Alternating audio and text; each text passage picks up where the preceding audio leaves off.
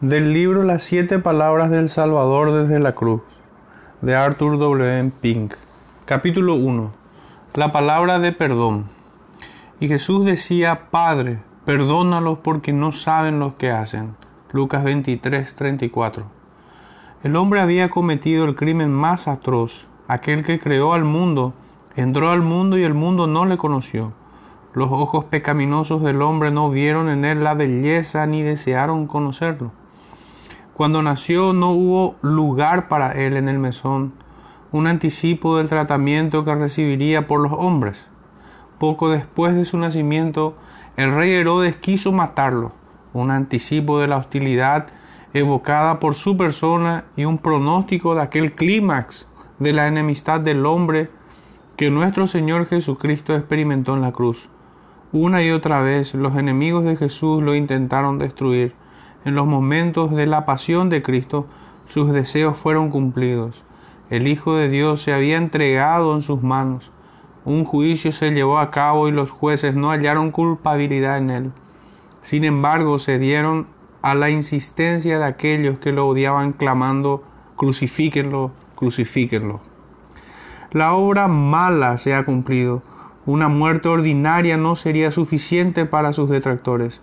Solo una muerte de intenso sufrimiento e inigualable humillación sería suficiente. Se encontró una cruz. El Señor se había clavado en el madero. Cuelga allí en silencio, pero al momento sus labios pálidos mueven. ¿Estará llorando? ¿Estará pidiendo misericordia? No, de ninguna manera. Entonces, ¿qué? ¿Estará maldiciendo a sus enemigos? La respuesta es que está orando está intercediendo con el Padre para el beneficio de sus enemigos. Y Jesús decía, Padre, perdónalos porque no saben lo que hacen. Lucas 23, 34. La primera de las siete palabras de Jesús de la cruz lo presenta en una disposición de la oración en comunión con Dios el Padre. Qué significativo, cuánto nos enseña esta disposición el ministerio público de Jesús inició en oración, Lucas 3:21. Y aquí vemos que ese ministerio también cierra en oración. Claramente nos ha dejado un ejemplo a seguir.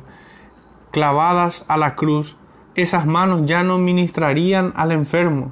Clavados al madero, esos pies ya no andarían dispensando misericordia.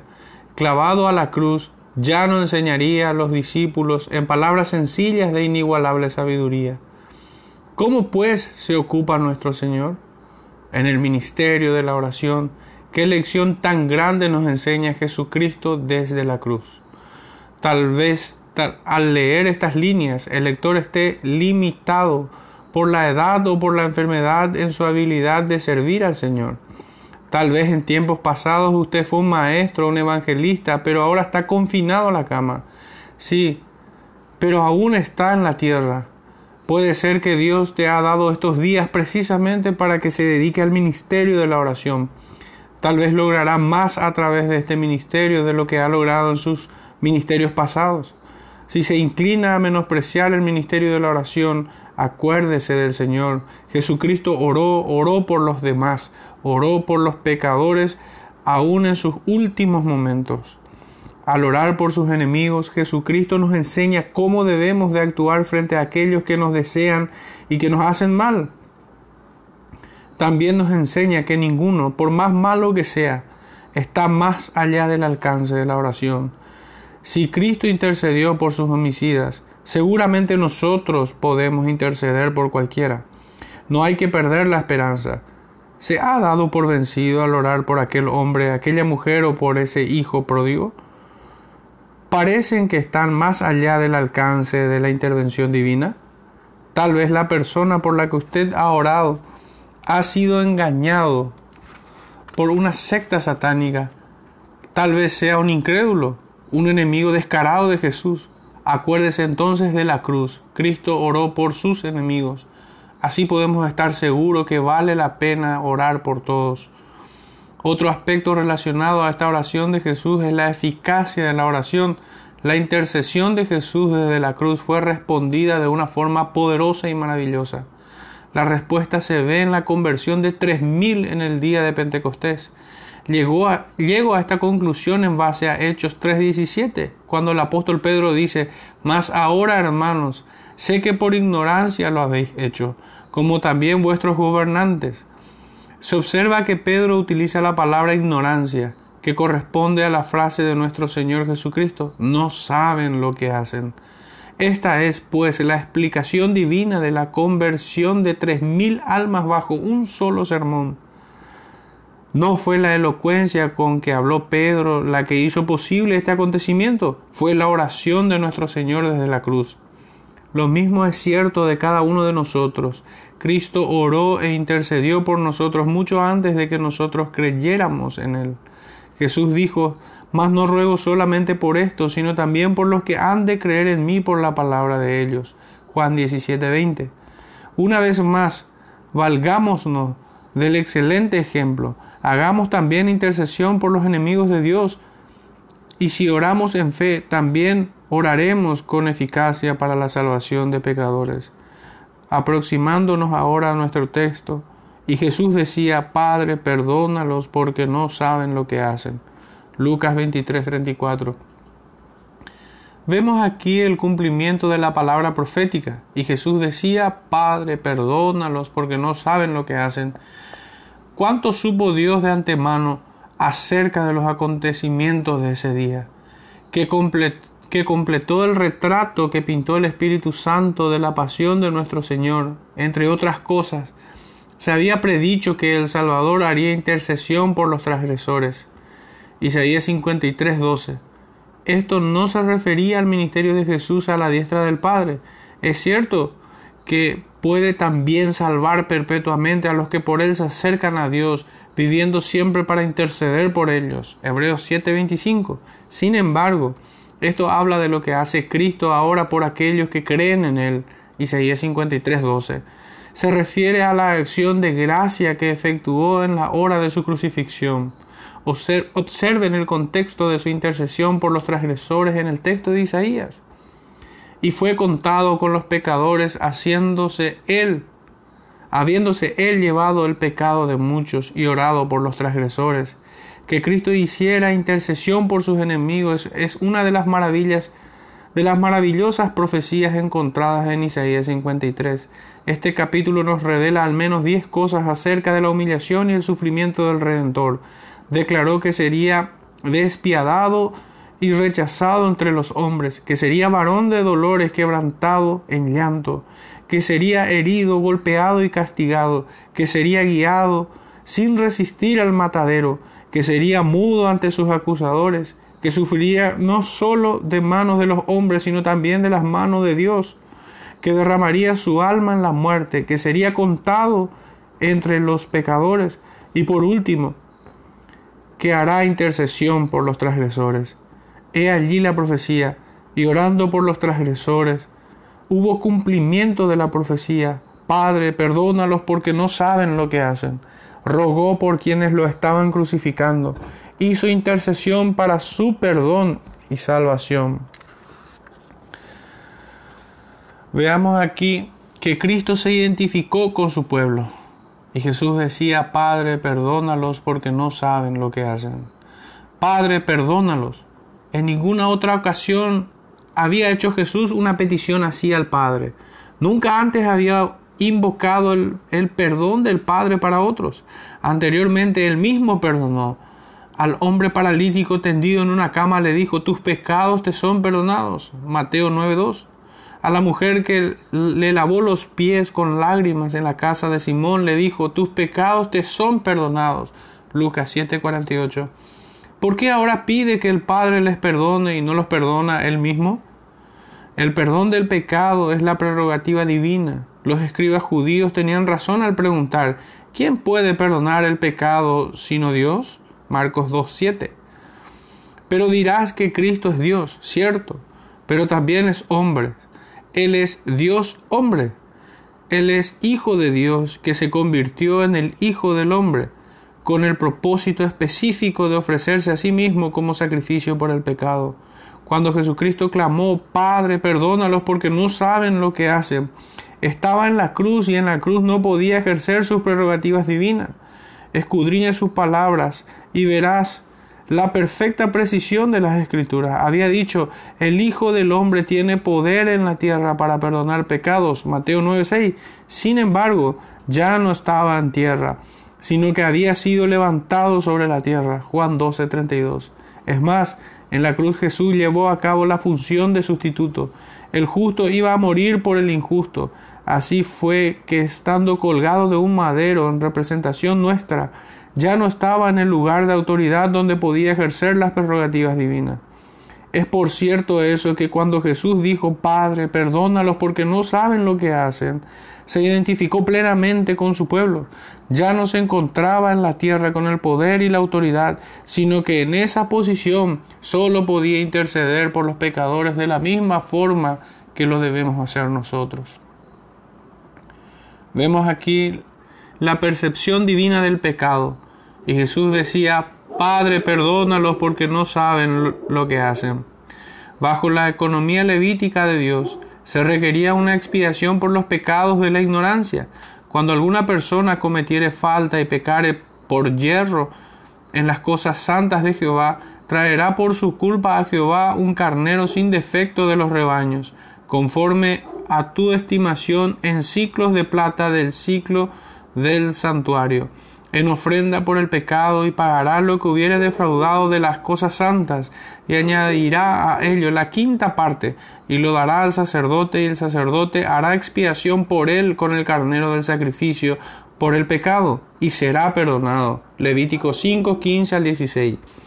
Las escrituras también dice, y cuando errareis y no hiciereis todos estos mandamientos que Jehová ha dicho a Moisés, todas las cosas que Jehová os ha mandado por medio de Moisés, desde el día que Jehová lo mandó, y en adelante por vuestras edades, si el pecado fue hecho por hierro con ignorancia de la congregación, toda la congregación ofrecerá un novillo por holocausto en olor grato a Jehová, con su ofrenda y su libación conforme a la ley, y un macho cabrío en expiación. Y el sacerdote hará expiación por toda la congregación de los hijos de Israel y les será perdonado, porque hierro es. Y ellos traerán sus ofrendas, ofrendas encendidas a Jehová y sus expiaciones delante de Jehová por sus hierros. Números 15, 22 al 25. Por estas palabras de Dios fue que David oró, ¿quién podrá entender sus propios errores? Líbrame de los que me son ocultos. Salmo 19, 12. El pecado siempre es pecado a los ojos de Dios, aunque estemos conscientes del pecado o no. Los pecados de ignorancia necesitan de la expiación tanto como los pecados conscientes. Dios es santo y nunca rebajará su criterio de la santidad a la ignorancia nuestra. La ignorancia no es inocencia. Dios ha revelado su voluntad con claridad y plenitud. La Biblia está en nuestras manos y no podemos declarar ignorancia de su contenido sin revelar nuestra propia pereza. Dios ha hablado y por su palabra seremos juzgados. Y aún así permanece la realidad de que somos ignorantes de muchas cosas y la culpa es nuestra. Y esto no minimiza la grandeza de nuestra culpabilidad. Los pecados de la ignorancia necesitan del perdón divino como la oración de nuestro Señor claramente demuestra. Seamos conscientes, pues, de que tan alto es el criterio de Dios, de que tan profundo es nuestra necesidad, y alabémosle por una expiación de suficiencia infinita que limpia todo pecado. Veamos aquí la ceguera del corazón humano. Y Jesús decía, Padre, perdónalos porque no saben lo que hacen. No saben lo que hacen. Esto no quiere decir que los enemigos de nuestro Señor desconocían el hecho de su crucifixión. Supieron muy bien ya que ellos mismos gritaron, crucifíquenle. Supieron que su vil petición había sido cedido por Poncio Pilatos. Supieron que había sido clavado en un madero, pues ellos mismos presenciaron el crimen. ¿Qué quiso decir, pues, nuestro Señor cuando dijo no saben lo que hacen? Quiso decir que estaban ignorantes de la enormidad de su crimen. No, sabían al que estaban crucificando era al Señor de la gloria. El énfasis pues no es en que no saben, sino en que saben lo que hacen. Pero debieron de haber sabido. Su ceguera era inexcusable. Las profecías del Antiguo Testamento que habían sido cumplidas en él eran lo suficientemente claros para identificarles como el santo de Dios. Su enseñanza era único, pues aún sus enemigos decían nunca ha hablado un hombre así. Juan 7:46. ¿Y qué de su vida perfecta? Había vivido ante los hombres una vida que jamás se había vivido sobre la tierra. Hizo solo el bien, no había nada de vanagloria ni de contienda en él su vida fue una de sacrificio de principio a fin. Su vida fue una vida de entera consagración a Dios. Su vida fue aprobada por el cielo y por la voz de Dios Padre, quien dijera, Este es mi amado Hijo en quien estoy complacido. No, no había excusa por su ignorancia, solo demostró la ceguera de sus corazones. Su rechazo del Hijo de Dios dio testimonio pleno de que la mente carnal es enemistad contra Dios. Qué triste es pensar que esta misma tragedia aún se repite. Pecador, poco sabes de lo que haces al menospreciar la gran salvación de Dios. No sabes lo horrible que es el pecado de rechazar a Cristo y su invitación a la misericordia. No sabes la gran culpabilidad de rechazar al único que te puede salvar de tus pecados. No sabes lo que haces. Con indiferencia y endurecimiento te enfrentas a las preguntas más importantes. La pregunta es la misma hoy que, que fue hace dos siglos. ¿Qué haré con este Jesús que es el Cristo? Tienes que hacer algo con él. O bien lo desprecias y lo rechazas, o bien lo recibes como el Salvador de tu alma y el Señor de tu vida. Pero te parece algo de poca importancia la elección que escoges. Por años has evitado esta pregunta tan crucial. Has cerrado tu corazón ante Él, has cerrado los ojos a su belleza inigualable y has cerrado tus oídos a su invitación. Ay, no sabes lo que haces. Estás cegado por tu locura, ciego a tu horrible pecado. No tienes excusa, pero puedes ser salvo ahora mismo si quieres. Si crees en el Señor Jesucristo serás salvo. Ven hoy al Señor y diga, Padre, dame ojos para ver y luego dijo Jesús, Padre, perdónalos porque no saben lo que hacen. Veamos aquí la maravillosa ilustración de sus enseñanzas. Y Jesús decía, Padre, perdónalos porque no saben lo que hacen. En el Sermón del Monte nuestro Señor le enseñó a sus discípulos a amar a sus enemigos. Bendice a aquellos que te maldicen, haz bien al que te odia y ora por aquel que te aborrece y te persigue. Mateo 5:44. Más que cualquier otro maestro en la historia de la humanidad, el Señor Jesucristo ponía en práctica sus enseñanzas. La gracia y la verdad vinieron por medio de Jesucristo. No solamente enseñó la verdad, sino que Jesucristo fue la verdad pura encarnada. Dijo él, yo soy el camino, la verdad y la vida. Juan 14:6. Aquí en la cruz nuestro Señor ejemplifica y pone en práctica las enseñanzas de aquel monte. En todas las cosas nos ha dejado un ejemplo. Fíjense que Jesús no perdonó personalmente los pecados de sus adversarios. Así en Mateo 5:44 Jesús no exhorta a sus discípulos a perdonar a sus enemigos, sino a orar por ellos. Pero ¿no hemos de perdonar a aquellos que nos injurian? Esto nos lleva a un punto sobre el cual se requiere mucha explicación en nuestros días. ¿Enseña la Escritura que debemos de perdonar bajo toda circunstancia? Yo digo enfáticamente que no. La palabra de Dios dice, mirad por vosotros mismos, si tu hermano pecare contra ti, repréndele, y si se arrepiente, perdónale. Y si siete veces al día pecare contra ti, y siete veces al día volviere a ti diciendo, me arrepiento, perdónale. Juan 17, 3 al 4. La enseñanza aquí es que antes del perdón tiene que satisfacerse una condición, la condición del arrepentimiento. El que nos ha injuriado debe de arrepentirse antes de ser perdonado. ¿Y qué si el que nos ofendió no se arrepiente? Entonces no le perdonaré. Pero que no haya malentendido de lo que queremos decir aquí aunque la persona que me ha injuriado no se arrepiente, eso no quiere decir que le debo de guardar rencor, al contrario, el odio y el rencor han de ser ajenos al corazón del cristiano. Al mismo tiempo, tampoco debo de actuar como si nunca hubo una ofensa. Eso implicaría una aprobación de la acción. Debemos siempre enaltecer al justo y a la justicia. ¿Perdona acaso Dios en la ausencia del arrepentimiento? La Biblia dice rotundamente que no. Si confesamos nuestros pecados, Él es fiel y justo para perdonarnos y para limpiarnos de toda maldad. Primera de Juan 1.9. Pero aunque la persona no, haya no se haya arrepentido, todavía tengo el deber de orar por él. Este es el valor del ejemplo perfecto de nuestro Señor.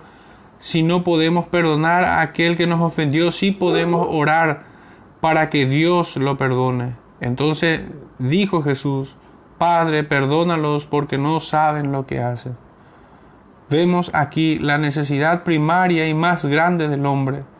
Y Jesús decía, Padre, perdónalos porque no saben lo que hacen. La primera lección que tenemos que aprender de todo es que somos pecadores y que como tal no somos dignos de estar en la presencia de un Dios santo. La adopción de ideales nobles y la formulación de buenas resoluciones son inútiles hasta que se resuelva el problema del pecado. No tiene sentido tratar de desarrollar un carácter hermoso e intentar agradar a Dios cuando hay un pecado entre Él y nuestra alma. ¿De qué le sirven los zapatos al paralítico? ¿De qué le sirven los ojos, los anteojos al ciego?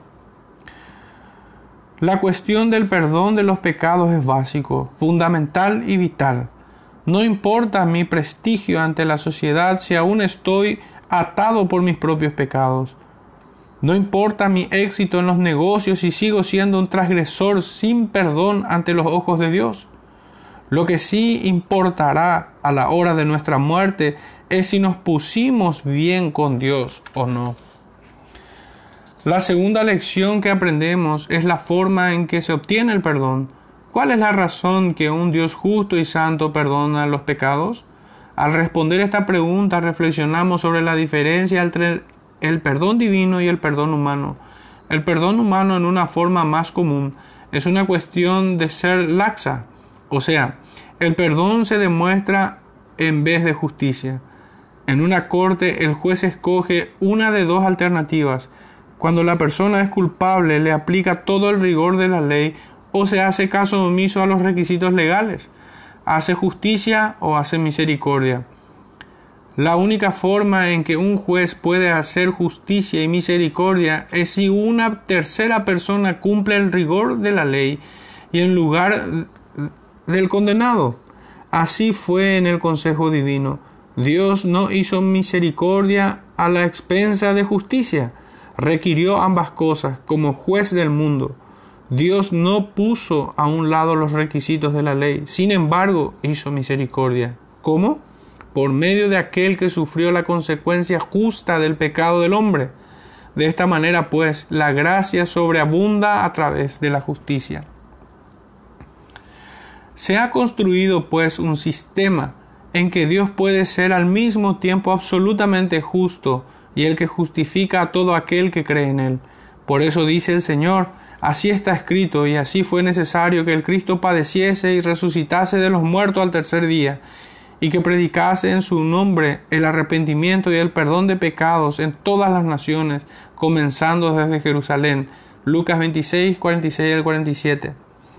Y también dice la palabra de Dios, Sabed pues esto, varones hermanos, que por medio de él se os anuncia perdón de pecados, y que de todo aquello de que por la ley de Moisés no pudisteis ser justificados, en él es justificado todo aquel que cree. Hechos 13, 38 al 39.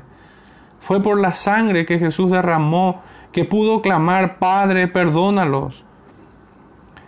Por su sacrificio expiatorio, y sólo por ese sacrificio puede haber perdón de pecados. Al orar por el perdón de sus enemigos, nuestro Señor identificó su necesidad más básica. La necesidad de esos crueles verdugos de la cruz fue la misma de cada hijo de Adán. Lector, ¿han sido perdonados tus pecados? eres por gracia uno de aquellos que tiene la redención por medio de la sangre de Cristo. Colosenses 1.4. Entonces Jesús dijo, Padre, perdónalos porque no saben lo que hacen. Veamos aquí el triunfo del amor redentor. Y Jesús decía, Padre, perdónalos porque no saben lo que hacen.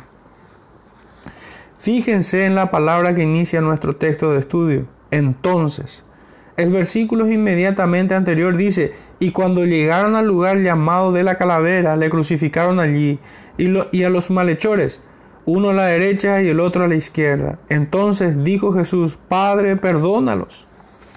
Entonces, cuando el hombre había cometido el pecado más atroz e impensable, entonces, cuando la vileza del corazón humano se manifestó en toda su plenitud, entonces, cuando las manos viles de la criatura osadamente crucificaron al Señor de la gloria, pudiera haber enunciado una maldición sobre ellos, se pudiera haber airado y demostrado la ira justa del Dios omnipotente, pudiera haber hecho abrir la tierra para tragar a los malhechores, pero no, aunque había pasado por una vergüenza inimaginable, aunque había sufrido un dolor innombrable, aunque había sido despreciado, rechazado y aborrecido, a pesar de todo esto clama, Padre, perdónalos este es el triunfo del amor redentor.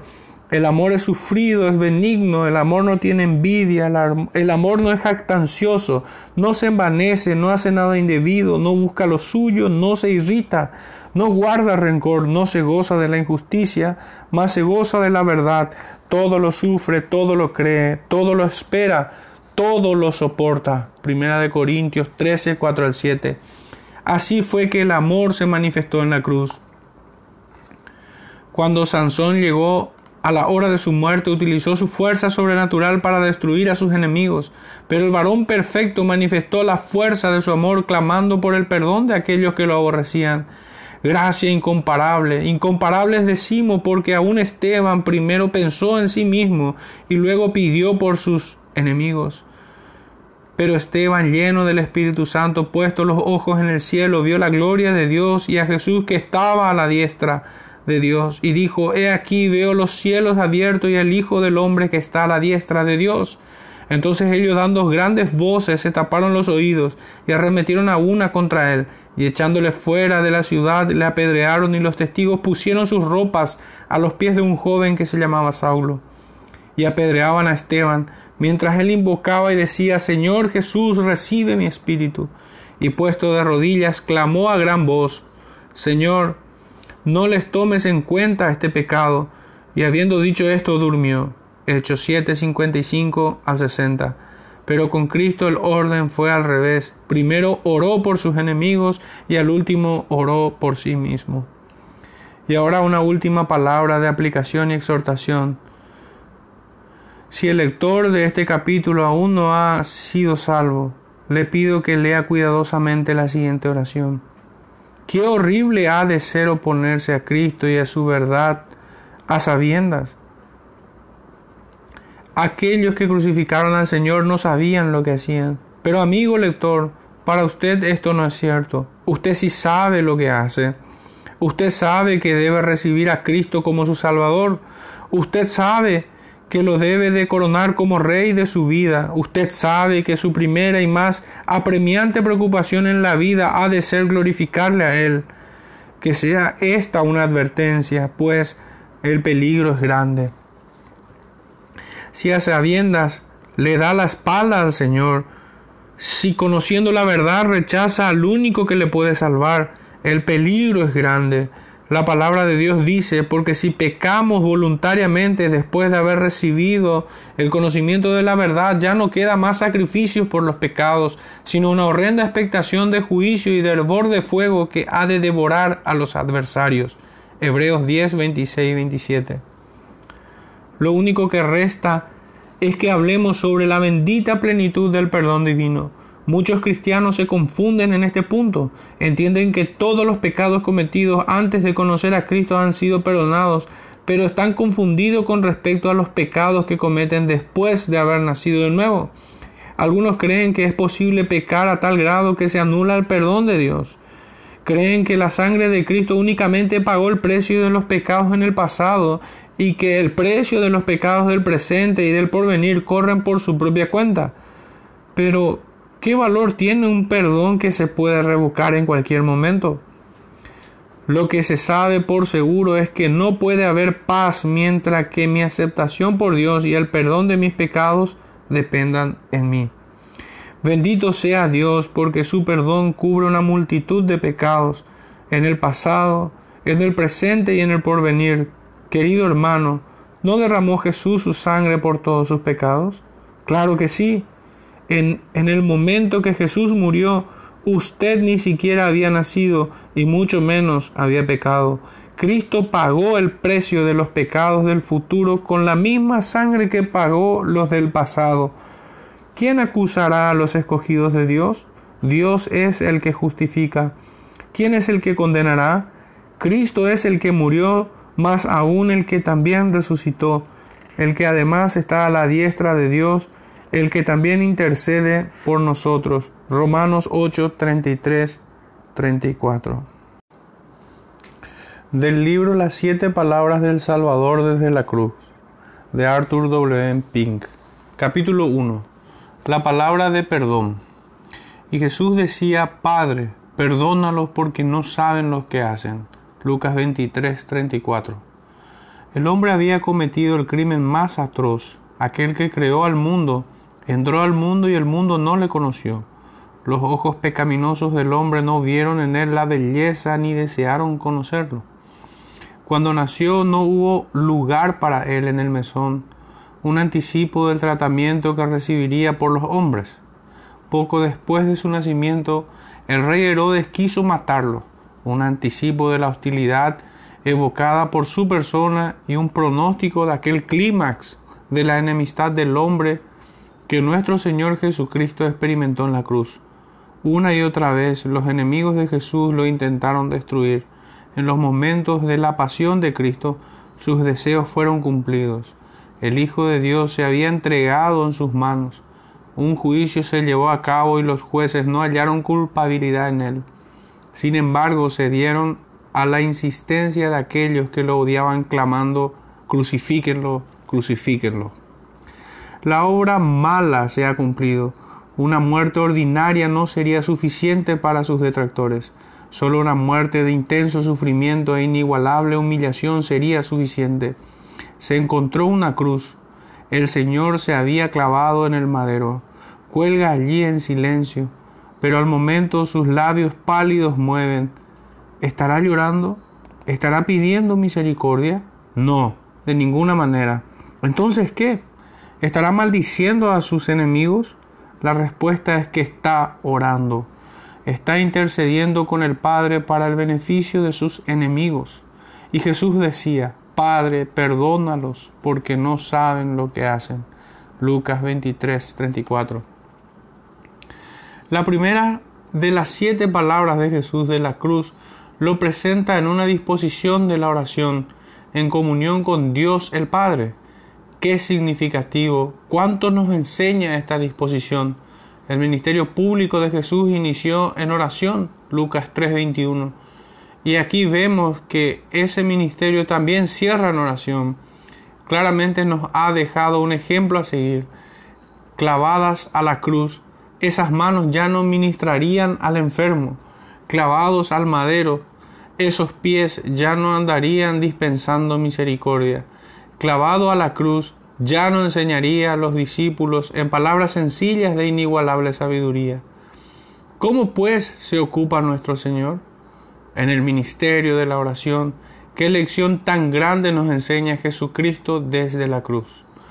Tal vez al leer estas líneas el lector esté limitado por la edad o por la enfermedad en su habilidad de servir al Señor Tal vez en tiempos pasados usted fue un maestro, un evangelista, pero ahora está confinado a la cama.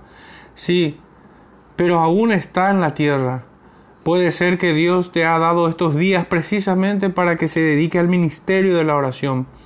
Tal vez logrará más a través de este ministerio de lo que ha logrado en sus ministerios pasados. Si se inclina a menospreciar el ministerio de la oración, Acuérdese del Señor. Jesucristo oró, oró por los demás, oró por los pecadores aún en sus últimos momentos. Al orar por sus enemigos, Jesucristo nos enseña cómo debemos de actuar frente a aquellos que nos desean y que nos hacen mal. También nos enseña que ninguno, por más malo que sea, está más allá del alcance de la oración. Si Cristo intercedió por sus homicidas, seguramente nosotros podemos interceder por cualquiera. No hay que perder la esperanza. ¿Se ha dado por vencido al orar por aquel hombre, aquella mujer o por ese hijo pródigo? parecen que están más allá del alcance de la intervención divina? Tal vez la persona por la que usted ha orado ha sido engañado por una secta satánica. Tal vez sea un incrédulo, un enemigo descarado de Jesús.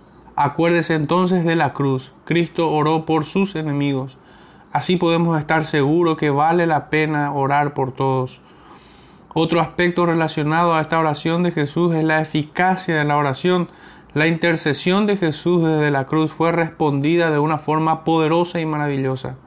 La respuesta se ve en la conversión de tres mil en el día de Pentecostés. Llegó a, llego a esta conclusión en base a Hechos 3:17, cuando el apóstol Pedro dice, Mas ahora, hermanos, sé que por ignorancia lo habéis hecho, como también vuestros gobernantes se observa que Pedro utiliza la palabra ignorancia, que corresponde a la frase de nuestro Señor Jesucristo, no saben lo que hacen. Esta es, pues, la explicación divina de la conversión de tres mil almas bajo un solo sermón. No fue la elocuencia con que habló Pedro la que hizo posible este acontecimiento, fue la oración de nuestro Señor desde la cruz. Lo mismo es cierto de cada uno de nosotros.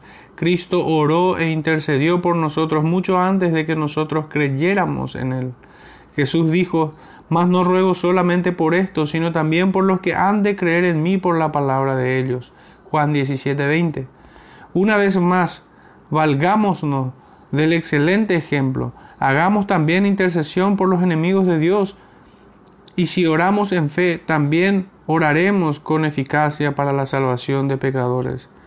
Aproximándonos ahora a nuestro texto, y Jesús decía, Padre, perdónalos porque no saben lo que hacen. Lucas 23, 34. Vemos aquí el cumplimiento de la palabra profética, y Jesús decía, Padre, perdónalos porque no saben lo que hacen. ¿Cuánto supo Dios de antemano acerca de los acontecimientos de ese día?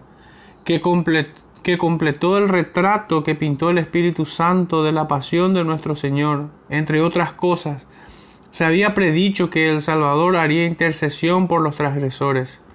Isaías 53, 12. Esto no se refería al ministerio de Jesús a la diestra del Padre.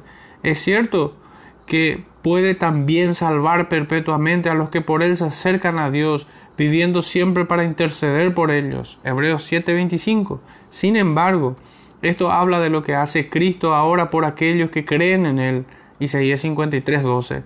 Se refiere a la acción de gracia que efectuó en la hora de su crucifixión. Observen el contexto de su intercesión por los transgresores en el texto de Isaías. Y fue contado con los pecadores, haciéndose Él, habiéndose Él llevado el pecado de muchos y orado por los transgresores que Cristo hiciera intercesión por sus enemigos es una de las maravillas, de las maravillosas profecías encontradas en Isaías 53. Este capítulo nos revela al menos diez cosas acerca de la humillación y el sufrimiento del Redentor.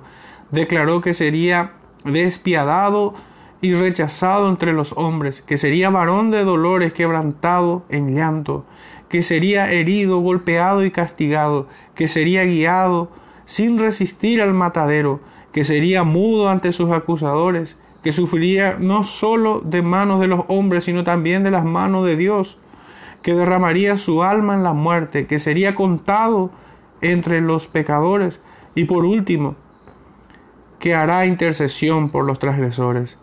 He allí la profecía, y orando por los transgresores, hubo cumplimiento de la profecía. Padre, perdónalos porque no saben lo que hacen rogó por quienes lo estaban crucificando, hizo intercesión para su perdón y salvación. Veamos aquí que Cristo se identificó con su pueblo. Y Jesús decía, Padre, perdónalos porque no saben lo que hacen. Padre, perdónalos. En ninguna otra ocasión había hecho Jesús una petición así al Padre. Nunca antes había invocado el, perdón del Padre para otros. Anteriormente él mismo perdonó. Al hombre paralítico tendido en una cama le dijo, tus pecados te son perdonados. Mateo 9.2 a la mujer que le lavó los pies con lágrimas en la casa de Simón, le dijo, tus pecados te son perdonados. Lucas 7:48. ¿Por qué ahora pide que el Padre les perdone y no los perdona él mismo? El perdón del pecado es la prerrogativa divina. Los escribas judíos tenían razón al preguntar, ¿quién puede perdonar el pecado sino Dios? Marcos 2:7. Pero dirás que Cristo es Dios, cierto, pero también es hombre él es Dios hombre. Él es Hijo de Dios que se convirtió en el Hijo del hombre, con el propósito específico de ofrecerse a sí mismo como sacrificio por el pecado. Cuando Jesucristo clamó, Padre, perdónalos porque no saben lo que hacen, estaba en la cruz y en la cruz no podía ejercer sus prerrogativas divinas. Escudriña sus palabras y verás la perfecta precisión de las escrituras. Había dicho, el Hijo del Hombre tiene poder en la tierra para perdonar pecados. Mateo 9:6. Sin embargo, ya no estaba en tierra, sino que había sido levantado sobre la tierra. Juan 12:32. Es más, en la cruz Jesús llevó a cabo la función de sustituto. El justo iba a morir por el injusto. Así fue que estando colgado de un madero en representación nuestra, ya no estaba en el lugar de autoridad donde podía ejercer las prerrogativas divinas. Es por cierto eso que cuando Jesús dijo, Padre, perdónalos porque no saben lo que hacen, se identificó plenamente con su pueblo.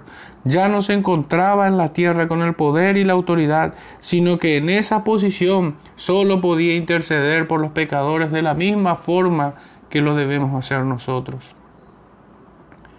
Vemos aquí la percepción divina del pecado.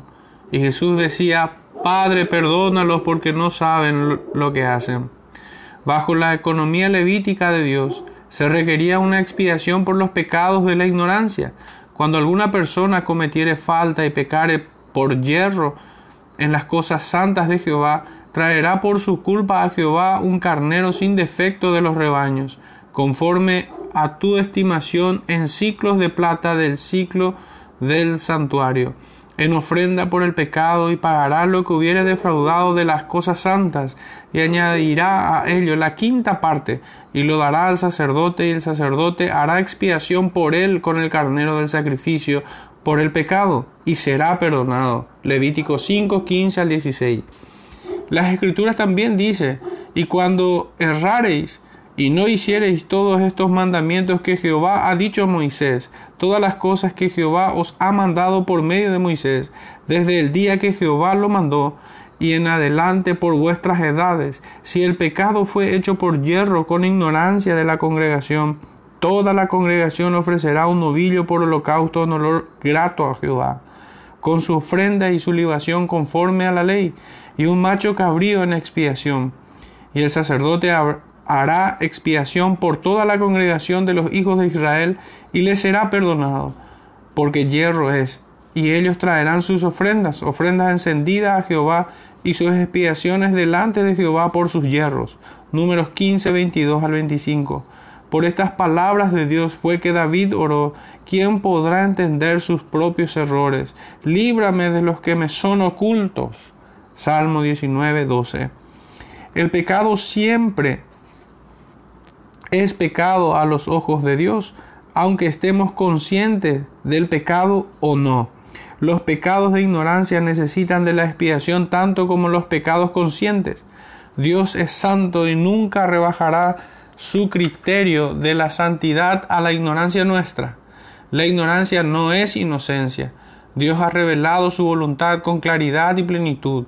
La Biblia está en nuestras manos y no podemos declarar ignorancia de su contenido sin revelar nuestra propia pereza. Dios ha hablado y por su palabra seremos juzgados. Y aún así permanece la realidad de que somos ignorantes de muchas cosas y la culpa es nuestra. Y esto no minimiza la grandeza de nuestra culpabilidad. Los pecados de la ignorancia necesitan del perdón divino como la oración de nuestro Señor claramente demuestra. Seamos conscientes, pues, de que tan alto es el criterio de Dios, de que tan profundo es nuestra necesidad, y alabémosle por una expiación de suficiencia infinita que limpia todo pecado. Veamos aquí la ceguera del corazón humano.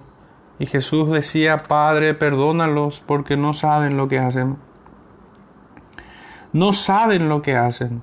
Esto no quiere decir que los enemigos de nuestro Señor desconocían el hecho de su crucifixión. Supieron muy bien ya que ellos mismos gritaron, crucifíquenle. Supieron que su vil petición había sido cedido por Poncio Pilatos. Supieron que había sido clavado en un madero, pues ellos mismos presenciaron el crimen. ¿Qué quiso decir, pues, nuestro Señor cuando dijo no saben lo que hacen? Quiso decir que estaban ignorantes de la enormidad de su crimen. No, sabían al que estaban crucificando era al Señor de la gloria. El énfasis pues no es en que no saben, sino en que saben lo que hacen. Pero debieron de haber sabido. Su ceguera era inexcusable. Las profecías del Antiguo Testamento que habían sido cumplidas en él eran lo suficientemente claros para identificarles como el santo de Dios. Su enseñanza era único pues aún sus enemigos decían, nunca ha hablado un hombre así. Juan 7:46. ¿Y qué de su vida perfecta? Había vivido ante los hombres una vida que jamás se había vivido sobre la tierra. Hizo solo el bien, no había nada de vanagloria ni de contienda en él. Su vida fue una de sacrificio de principio a fin, su vida fue una vida de entera consagración a Dios. Su vida fue aprobada por el cielo y por la voz de Dios Padre quien dijera, este es mi amado Hijo en quien estoy complacido. No, no había excusa por su ignorancia, solo demostró la ceguera de sus corazones. Su rechazo del Hijo de Dios dio testimonio pleno de que la mente carnal es enemistad contra Dios. Qué triste es pensar que esta misma tragedia aún se repite. Pecador, poco sabes de lo que haces al menospreciar la gran salvación de Dios. No sabes lo horrible que es el pecado de rechazar a Cristo y su invitación a la misericordia. No sabes la gran culpabilidad de rechazar al único que te puede salvar de tus pecados. No sabes lo que haces. Con indiferencia y endurecimiento te enfrentas a las preguntas más importantes. La pregunta es la misma hoy que, que fue hace dos siglos. ¿Qué haré con este Jesús que es el Cristo? Tienes que hacer algo con él o bien lo desprecias y lo rechazas, o bien lo recibes como el Salvador de tu alma y el Señor de tu vida, pero te parece algo de poca importancia la elección que escoges. Por años has evitado esta pregunta tan crucial, has cerrado tu corazón ante Él, has cerrado los ojos a su belleza inigualable y has cerrado tus oídos a su invitación. Ay, no sabes lo que haces estás cegado por tu locura, ciego a tu horrible pecado, no tienes excusa, pero puedes ser salvo ahora mismo si quieres. Si crees en el Señor Jesucristo serás salvo. Ven hoy al Señor y diga, Padre, dame ojos para ver. Y luego dijo Jesús, Padre, perdónalos porque no saben lo que hacen. Veamos aquí la maravillosa ilustración de sus enseñanzas. Y Jesús decía, Padre, perdónalos porque no saben lo que hacen. En el Sermón del Monte nuestro Señor le enseñó a sus discípulos a amar a sus enemigos. Bendice a aquellos que te maldicen, haz bien al que te odia y ora por aquel que te aborrece y te persigue. Mateo 5:44. Más que cualquier otro maestro en la historia de la humanidad, el Señor Jesucristo ponía en práctica sus enseñanzas. La gracia y la verdad vinieron por medio de Jesucristo. No solamente enseñó la verdad, sino que Jesucristo fue la verdad pura encarnada. Dijo él, yo soy el camino, la verdad y la vida. Juan 14, 6. Aquí en la cruz nuestro Señor ejemplifica y pone en práctica las enseñanzas de aquel monte. En todas las cosas nos ha dejado un ejemplo. Fíjense que Jesús no perdonó personalmente los pecados de sus adversarios. Así en Mateo 5:44 Jesús no exhorta a sus discípulos a perdonar a sus enemigos, sino a orar por ellos. Pero ¿no hemos de perdonar a aquellos que nos injurian? Esto nos lleva a un punto sobre el cual se requiere mucha explicación en nuestros días. ¿Enseña la Escritura que debemos de perdonar bajo toda circunstancia? Yo digo enfáticamente que no. La palabra de Dios dice, mirad por vosotros mismos, si tu hermano pecare contra ti, repréndele, y si se arrepiente, perdónale. Y si siete veces al día pecare contra ti, y siete veces al día volviere a ti diciendo, me arrepiento, perdónale. Juan 17, 3 al 4. La enseñanza aquí es que antes del perdón tiene que satisfacerse una condición, la condición del arrepentimiento el que nos ha injuriado debe de arrepentirse antes de ser perdonado. ¿Y qué si el que nos ofendió no se arrepiente? Entonces no le perdonaré. Pero que no haya malentendido de lo que queremos decir aquí. Aunque la persona que me ha injuriado no se arrepiente, eso no quiere decir que le debo de guardar rencor. Al contrario, el odio y el rencor han de ser ajenos al corazón del cristiano. Al mismo tiempo, tampoco debo de actuar como si nunca hubo una ofensa. Eso implicaría una aprobación de la acción. Debemos siempre enaltecer al justo y a la justicia. ¿Perdona acaso Dios en la ausencia del arrepentimiento? La Biblia dice rotundamente que no. Si confesamos nuestros pecados, Él es fiel y justo para perdonarnos y para limpiarnos de toda maldad. Primera de Juan 1.9. Pero aunque la persona no, haya no se haya arrepentido, todavía tengo el deber de orar por él. Este es el valor del ejemplo perfecto de nuestro Señor. Si no podemos perdonar a aquel que nos ofendió, sí podemos orar para que Dios lo perdone. Entonces dijo Jesús, Padre, perdónalos porque no saben lo que hacen. Vemos aquí la necesidad primaria y más grande del hombre y Jesús decía, Padre, perdónalos porque no saben lo que hacen. La primera lección que tenemos que aprender de todo es que somos pecadores y que como tal no somos dignos de estar en la presencia de un Dios santo. La adopción de ideales nobles y la formulación de buenas resoluciones son inútiles hasta que se resuelva el problema del pecado. No tiene sentido tratar de desarrollar un carácter hermoso e intentar agradar a Dios cuando hay un pecado entre Él y nuestra alma. ¿De qué le sirven los zapatos al paralítico? ¿De qué le sirven los ojos, los anteojos al ciego? La cuestión del perdón de los pecados es básico, fundamental y vital. No importa mi prestigio ante la sociedad si aún estoy atado por mis propios pecados. No importa mi éxito en los negocios si sigo siendo un transgresor sin perdón ante los ojos de Dios. Lo que sí importará a la hora de nuestra muerte es si nos pusimos bien con Dios o no. La segunda lección que aprendemos es la forma en que se obtiene el perdón. ¿Cuál es la razón que un Dios justo y santo perdona los pecados? Al responder esta pregunta reflexionamos sobre la diferencia entre el perdón divino y el perdón humano. El perdón humano en una forma más común es una cuestión de ser laxa, o sea, el perdón se demuestra en vez de justicia. En una corte el juez escoge una de dos alternativas. Cuando la persona es culpable le aplica todo el rigor de la ley o se hace caso omiso a los requisitos legales. Hace justicia o hace misericordia.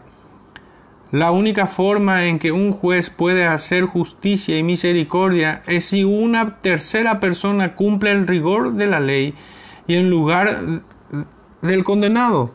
Así fue en el Consejo Divino. Dios no hizo misericordia a la expensa de justicia, requirió ambas cosas como juez del mundo. Dios no puso a un lado los requisitos de la ley, sin embargo hizo misericordia. ¿Cómo? por medio de aquel que sufrió la consecuencia justa del pecado del hombre. De esta manera, pues, la gracia sobreabunda a través de la justicia. Se ha construido, pues, un sistema en que Dios puede ser al mismo tiempo absolutamente justo y el que justifica a todo aquel que cree en él. Por eso dice el Señor, así está escrito, y así fue necesario que el Cristo padeciese y resucitase de los muertos al tercer día, y que predicase en su nombre el arrepentimiento y el perdón de pecados en todas las naciones, comenzando desde Jerusalén. Lucas 26, 46 al 47. Y también dice la palabra de Dios, Sabed pues esto, varones hermanos, que por medio de él se os anuncia perdón de pecados, y que de todo aquello de que por la ley de Moisés no pudisteis ser justificados, en él es justificado todo aquel que cree. Hechos 13, 38 al 39. Fue por la sangre que Jesús derramó que pudo clamar, Padre, perdónalos. Por su sacrificio expiatorio, y sólo por ese sacrificio puede haber perdón de pecados. Al orar por el perdón de sus enemigos, nuestro Señor identificó su necesidad más básica. La necesidad de esos crueles verdugos de la cruz fue la misma de cada hijo de Adán. Lector, ¿Han sido perdonados tus pecados? ¿Eres por gracia uno de aquellos que tiene la redención por medio de la sangre de Cristo? Colosenses 1.4. Entonces Jesús dijo, Padre, perdónalos porque no saben lo que hacen. Veamos aquí el triunfo del amor redentor. Y Jesús decía, Padre, perdónalos porque no saben lo que hacen. Fíjense en la palabra que inicia nuestro texto de estudio. Entonces, el versículo inmediatamente anterior dice, y cuando llegaron al lugar llamado de la calavera, le crucificaron allí, y, y, a los malhechores, uno a la derecha y el otro a la izquierda. Entonces dijo Jesús, Padre, perdónalos. Entonces, cuando el hombre había cometido el pecado más atroz e impensable, entonces, cuando la vileza del corazón humano se manifestó en toda su plenitud, entonces, cuando las manos viles de la criatura osadamente crucificaron al Señor de la gloria, pudiera haber enunciado una maldición sobre ellos, se pudiera haber airado y demostrado la ira justa del Dios omnipotente, pudiera haber hecho abrir la tierra para tragar a los malhechores, pero no, aunque había pasado por una vergüenza inimaginable, aunque había sufrido un dolor innombrable, aunque había sido despreciado, rechazado y aborrecido, a pesar de todo esto clama, Padre, perdónalos. Este es el triunfo del amor redentor. El amor es sufrido, es benigno, el amor no tiene envidia, el amor no es jactancioso, no se envanece, no hace nada indebido, no busca lo suyo, no se irrita, no guarda rencor, no se goza de la injusticia, mas se goza de la verdad, todo lo sufre, todo lo cree, todo lo espera, todo lo soporta. Primera de Corintios 13, 4 al 7. Así fue que el amor se manifestó en la cruz. Cuando Sansón llegó a la hora de su muerte, utilizó su fuerza sobrenatural para destruir a sus enemigos, pero el varón perfecto manifestó la fuerza de su amor clamando por el perdón de aquellos que lo aborrecían gracia incomparable. Incomparables decimos porque aún Esteban primero pensó en sí mismo y luego pidió por sus enemigos. Pero Esteban, lleno del Espíritu Santo, puesto los ojos en el cielo, vio la gloria de Dios y a Jesús que estaba a la diestra de Dios, y dijo, He aquí veo los cielos abiertos y al Hijo del Hombre que está a la diestra de Dios. Entonces ellos dando grandes voces se taparon los oídos y arremetieron a una contra él. Y echándole fuera de la ciudad le apedrearon y los testigos pusieron sus ropas a los pies de un joven que se llamaba Saulo. Y apedreaban a Esteban mientras él invocaba y decía Señor Jesús recibe mi espíritu y puesto de rodillas clamó a gran voz Señor no les tomes en cuenta este pecado y habiendo dicho esto durmió Hechos 7, 55 al 60. Pero con Cristo el orden fue al revés. Primero oró por sus enemigos y al último oró por sí mismo. Y ahora una última palabra de aplicación y exhortación. Si el lector de este capítulo aún no ha sido salvo, le pido que lea cuidadosamente la siguiente oración. Qué horrible ha de ser oponerse a Cristo y a su verdad a sabiendas Aquellos que crucificaron al Señor no sabían lo que hacían. Pero amigo lector, para usted esto no es cierto. Usted sí sabe lo que hace. Usted sabe que debe recibir a Cristo como su Salvador. Usted sabe que lo debe de coronar como rey de su vida. Usted sabe que su primera y más apremiante preocupación en la vida ha de ser glorificarle a Él. Que sea esta una advertencia, pues el peligro es grande. Si a sabiendas le da la espalda al Señor, si conociendo la verdad rechaza al único que le puede salvar, el peligro es grande. La palabra de Dios dice, porque si pecamos voluntariamente después de haber recibido el conocimiento de la verdad, ya no queda más sacrificios por los pecados, sino una horrenda expectación de juicio y del borde de fuego que ha de devorar a los adversarios. Hebreos 10, 26 y 27. Lo único que resta es que hablemos sobre la bendita plenitud del perdón divino. Muchos cristianos se confunden en este punto, entienden que todos los pecados cometidos antes de conocer a Cristo han sido perdonados, pero están confundidos con respecto a los pecados que cometen después de haber nacido de nuevo. Algunos creen que es posible pecar a tal grado que se anula el perdón de Dios. Creen que la sangre de Cristo únicamente pagó el precio de los pecados en el pasado y que el precio de los pecados del presente y del porvenir corren por su propia cuenta. Pero, ¿qué valor tiene un perdón que se puede revocar en cualquier momento? Lo que se sabe por seguro es que no puede haber paz mientras que mi aceptación por Dios y el perdón de mis pecados dependan en mí. Bendito sea Dios porque su perdón cubre una multitud de pecados en el pasado, en el presente y en el porvenir Querido hermano, ¿no derramó Jesús su sangre por todos sus pecados? Claro que sí. En, el momento que Jesús murió, usted ni siquiera había nacido y mucho menos había pecado. Cristo pagó el precio de los pecados del futuro con la misma sangre que pagó los del pasado. ¿Quién acusará a los escogidos de Dios? Dios es el que justifica. ¿Quién es el que condenará? Cristo es el que murió más aún el que también resucitó, el que además está a la diestra de Dios, el que también intercede por nosotros. Romanos 8, 33, 34.